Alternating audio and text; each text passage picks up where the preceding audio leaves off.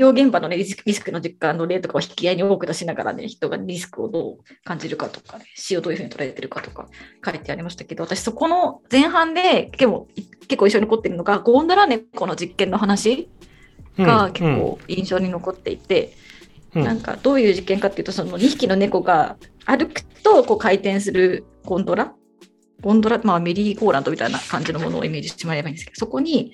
えっと、その一方は自分で自由にあの動けるんだけど、もう一方は箱に入ってて自分で動かなくて、えっと、ただゴンドラが動動けば自分も動くみたいな。箱に入ってて自分の意思で動けないけど動いてる猫と自分の意思で動いてる猫っていうのがある時に2人ともなんか体験してる移動経験してる移動っていうのは同じにもかかわらずえっと、その自分の意思で動いたことができる方は、そのゴンドラから降りた後もスキーにいろいろ歩いたりできるんだけど、箱に入ってる他方の猫は外に出たら全然うまく自分で歩いたりとかできなくって、すぐ転んじゃうみたいな。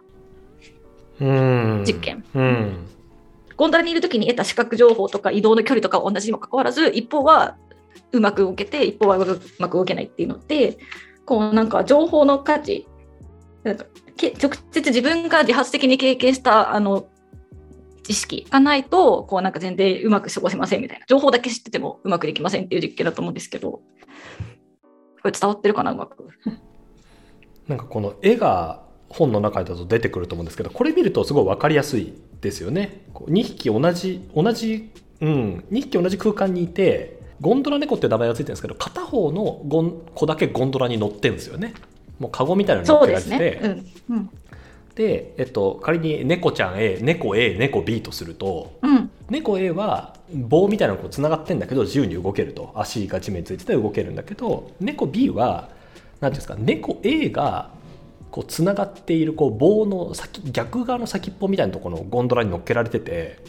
つまり自分では動けないんだけど A が動くと勝手にゴンドラが動くと。でその中にこう収納されてるみたいな感じの、うん、こう絵姿ですよね。そうこの子猫ちゃんっていうのがこういて西さんのこうお話によるとこう片方はこのゴンドラから降りた後に全然動けなく動けなくというかうまく動くことができなくなっちゃうと。そうそうそう。なんかこれこれがなんか意外となんか都市部でスマホとか PC ばっか見てるのってなんかほぼゴンドラ猫の実験させられてるみたいな感じじゃないと思ったりもして。なんかその情報の価値の方が重んじられていて体験価値って全然ないがしろにしがちだよねって思ったわけですよ。なんかそのもっと早く教えてほしかったその体験することが大事。いろいろ苦労した結果やめっちゃ体験するの大事って今なってますけどなんかもっとすり込んどいてほしかったんだけどなみたいな。なんか知識があることとか勉強することの方が大事って教わってきてたなって思いました。うんなるほどなんか Notion に画像を貼ったんですけど、なんか100年後のなんか人類の姿勢みたいな予想してるミンディっていうのがあるんですけど、なんか人間がこうなるみたいな、スマホとパソコンを見すぎて、背中が超丸まって首が前に出て、頭が平らになって、なんかこう手がこうなっちゃうみたいな。ああ、なんかあれですね、背骨が完全に前に湾曲してるぐらい、もう猫背、この人いたら、なんですか、いよいよ猫背ですね。うん、そう。なんかこれなんかゴンドラ猫の実験の慣れの果てみたいじゃないですか。なんかゆっくりゴンドラ猫の実験してるみたいな感じだなって思って。ずっとこう情報ばっかりに触れてこう経験するっていうことを内容にし続けた結果こうこういうふうになっちゃうみたいな予想がされてるっていうことがなんかゆっくりゴンドラ猫の実験に参加してるような感覚だなって思ったりしました。なんかスマホとかその大きい話をもうちょっとめちゃくちゃ私歪小化しちゃうんですけど、うん、さっきの猫 A 猫 B みたいなものって職場でめちゃくちゃよくあるなというふうに思っていて、うん、もう猫 B って簡単に言うといろいろやってるんだけどとにかくあれやっといてよこれやっといてよって言われてはいやりますっつってやってるみたいな感じじゃないですか。うんうんうんうん。あんまりなんか自分で体を動かしてこれやろうかなってなっていうんですか。なんか A と B の明確な差分って何ていうんですか。何かをこうやろうかなということを起としてやってみて結果フィードバックを受けるっていうことの流度だと思うんですよ。うんうんうんうん、例えば何て言うんですか自分で100キロの車を運転するのと100キロのこうジェットコースター乗っけられてるのって同じ100キロで運転してるけど前者の方がこう体を動かして考えてやるじゃないですか、そのなんか得られる情報密度が違いますっていうことな気がするんですよ。うんうんなんか若手の職場の若手の子とかにもうこれやっといてよっていう時にああでもこうやった方がいいのかなああやった方がいいのかなとかいろいろ考えながらやってくれる猫 A みたいなやつだとあの同じようなこと任せてもできるんだけど B っぽく、うん。なんかとりあえず全部これやってってなると普通に同じようなことやってもあんまりできないとか、あんまり考えないって普通にあるなと思ってて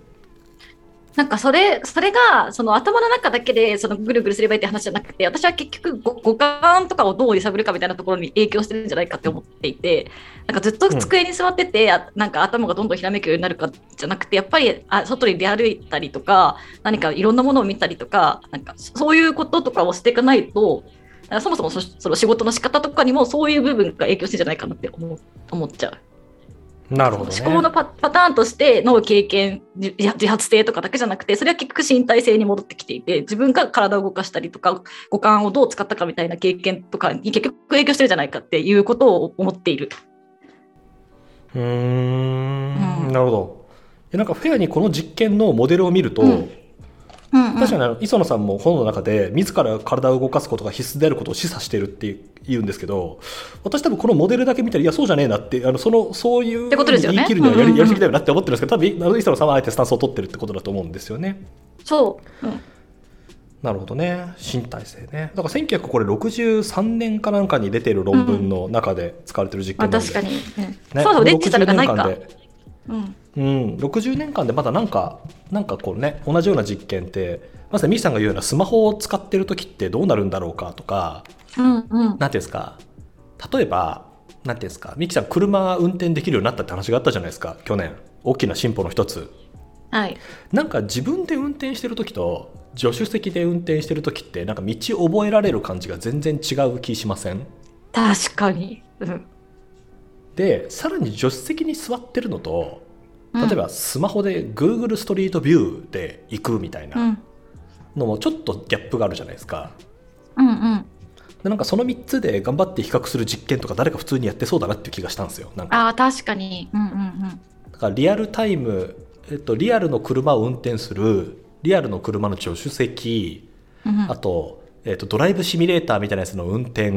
ドライブシミュレーターみたいなやつの助手席うんあと Google ストリートビューを自分で操作しながらやる他人に見せられるみたいな6群用意してなんか実験させるとかやるとビキさんが言うちょっとした身体性うんみたいなことは実験できるのかなっていうなんか全然私研究者でも何でもないんですけどあのみたいな群を割ってみたいなことは読んでる時考えてた記憶が確かに。ああれですね。だからそれで言ったら、なんか子供の育て方とかで、そういうなんか、机上で本とかいっぱい読ませ読ませて育ったことを、なんか農作業とか、あの、いろいろやった子で、なんか物語とか作らせた時にどういう傾向が出るのかとか、そういうクリエイティビティに身体性がどう影響するのかってことは気になりますね。あれでしたね東大の東大が持ってる幼稚園小学校かなんかだと、うん双子優遇でそういう調査やるんですよね確か。気になりますね。なんで双子だと遺伝遺伝条件を揃えられるじゃないですか。うんうんうんうん。だからあの賢い賢いというかまあちょっと語弊がめちゃくちゃありますけど賢い大学は大体そういうなんていうんですかよ子供が入る教育施設を持っていてうん。ミキさんが言うところのこういうのどういう差分が出るのかなみたいなやつはよく研究をするんだよっていうのを誰かから聞いた思い出が。へえ。公開されるのかな？私にはアクセスできる情情報なのかしら？まあ論文になるんじゃないですか？でもそういうのって。うまく出てくれば、はいね。なんか例えばのぞみさんとかってなんかテニスとかやってたりとかじゃあテニスで次どうやって優勝しようかなとか言っててその簡単になんかテニスが上達する身体イメージとか持ってるじゃないですか。うまくいかないうまくいかないんですよね、うんあでもなんかそのなんていうのまあなんかちょっと普通にやったらあのテニスでまあそこそこ上手くなるだろうみたいな。なんかそうそういう感覚、なんかそれは例えば私楽器だったらありますよ。ピアノをずっとやってたからギターとか習ったとしても割と上達早いだろうなとか思ったりするんですけど、それは音体に対しては全くないから、なんかそういう身体性イメージとかいいなって思ったり、そういうことの方が若い時に持っとくべきだったんじゃないかって思いますけどね。っていうのを今になって思うから、もっと早く知りたかったっていう感じ。伝わるかな？いや逆に言うと私はその音楽とかそういうことの方が全然小さい時やっておきたかったですけどね、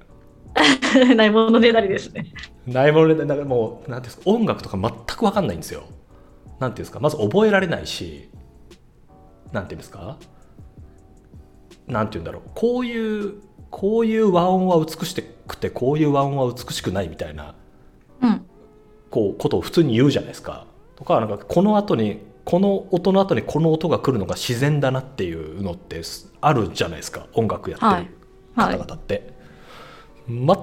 く分からないですもんもううん。トルコ行進曲が流れると拍手するぐらいのなんかこう猿みたいなあの反応しか私はもうできないですね。えでも気持ちいい気持ちよくないとかないですか？普通に音楽聴いてて。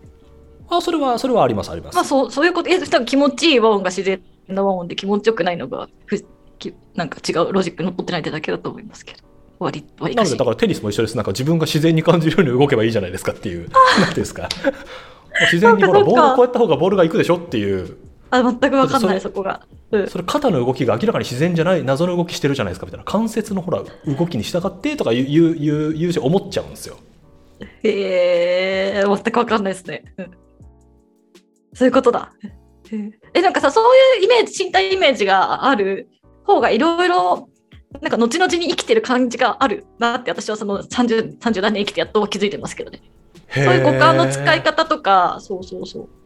なんか習慣があったり、そのじゃあ幼少期山で育った、山じゃないけど、ごめんなさい、あの長野で育ったとか、なんかそういうことの方が、なんかいいなって思ったりしますけどね。あーなるほどね、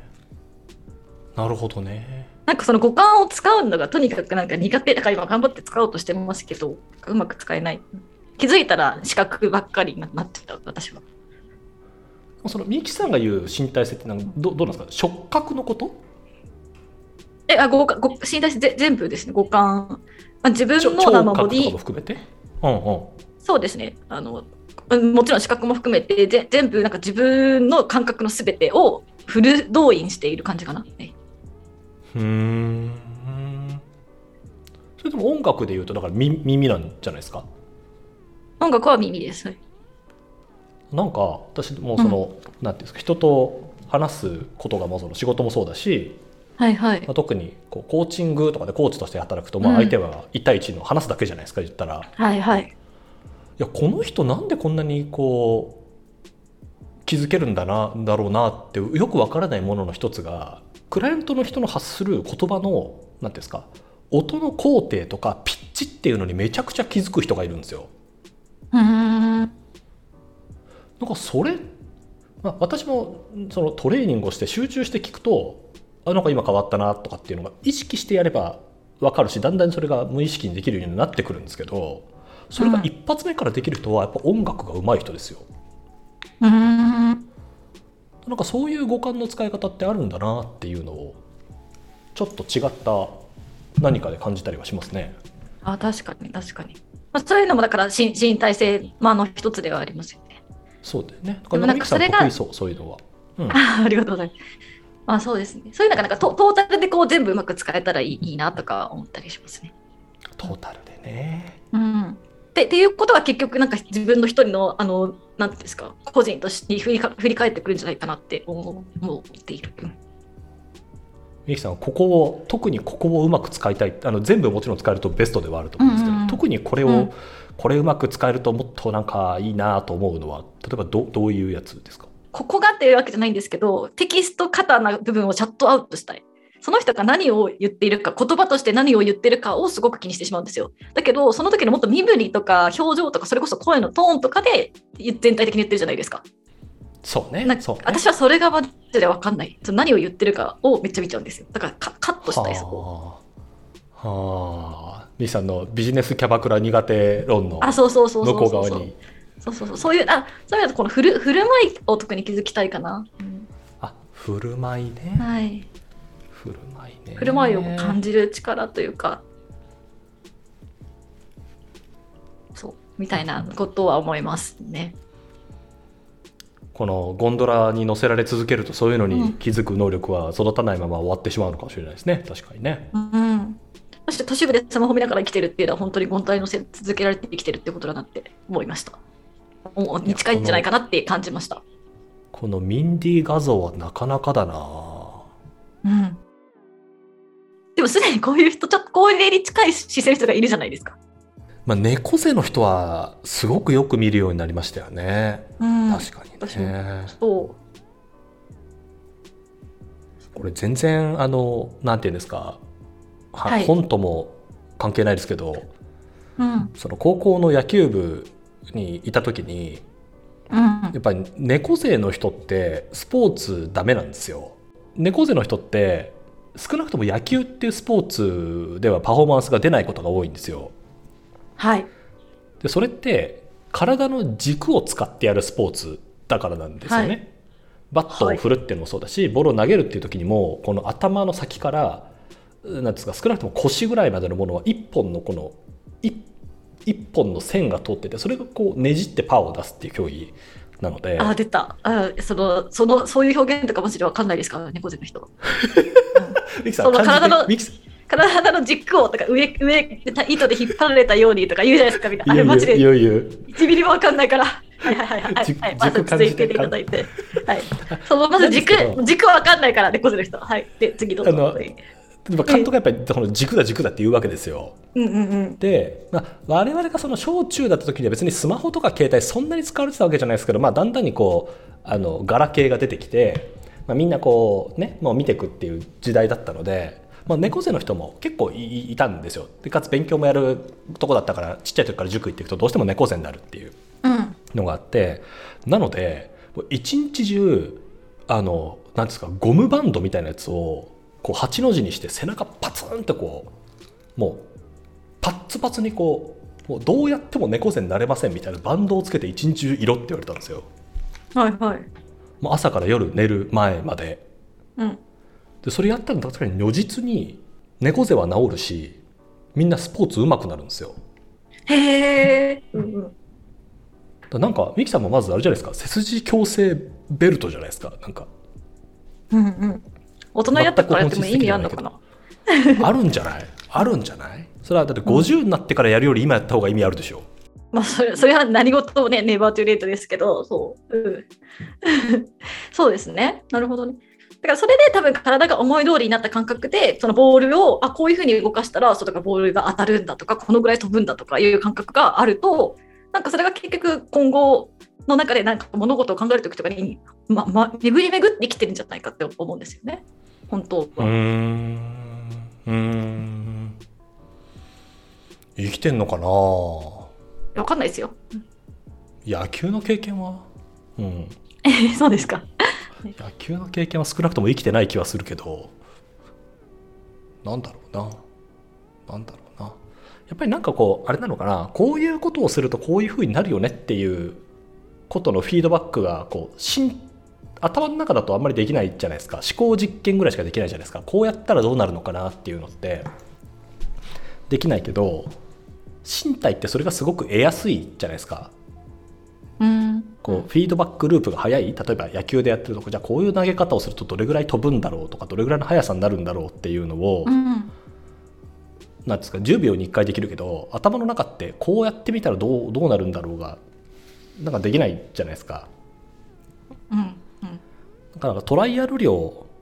なのかもねその体が優れてるっていうのはなんかボルダリングにすげえハマってたそのコンサルファームの時の先輩が、その人も全然スポーツをやったことがなくてでもなんか頭はすごい動かしてるんだけど体がどうにもっていうのがなんかすごいアバラアンバランスで気持ち悪かったんだがうん。ボルダリング、まあ、言ったら初心者でもまあできるじゃないですかうん。でかつ体1個だからフィードバックがすごいダイレクトでそのなんて言うんだろうどこを触ってるどこに力入ってるみたいなのがすごい分かりやすいしなんて言うんだろう、まあ、手軽でいろんなとこでできてたくさんできるっていうのもあるからなんかそれがやるようになってからなんか頭がクリアになりましたみたいな話をしてて。だからなんかボルダリングみたいなああいうものが流行るっていうのもそうかそういうこともあるんだっていうのを思っていたのを思い出しました今そう、そうなんですよ。だから、そそういうことをなんかゴンドラ猫からの実験から全部離れましたけど、そう思ったりしますね。ゴンドラ猫のやつ面白かったですよねこれも前半前半中盤前半ぐらいのとこですもんねいいとこだったよな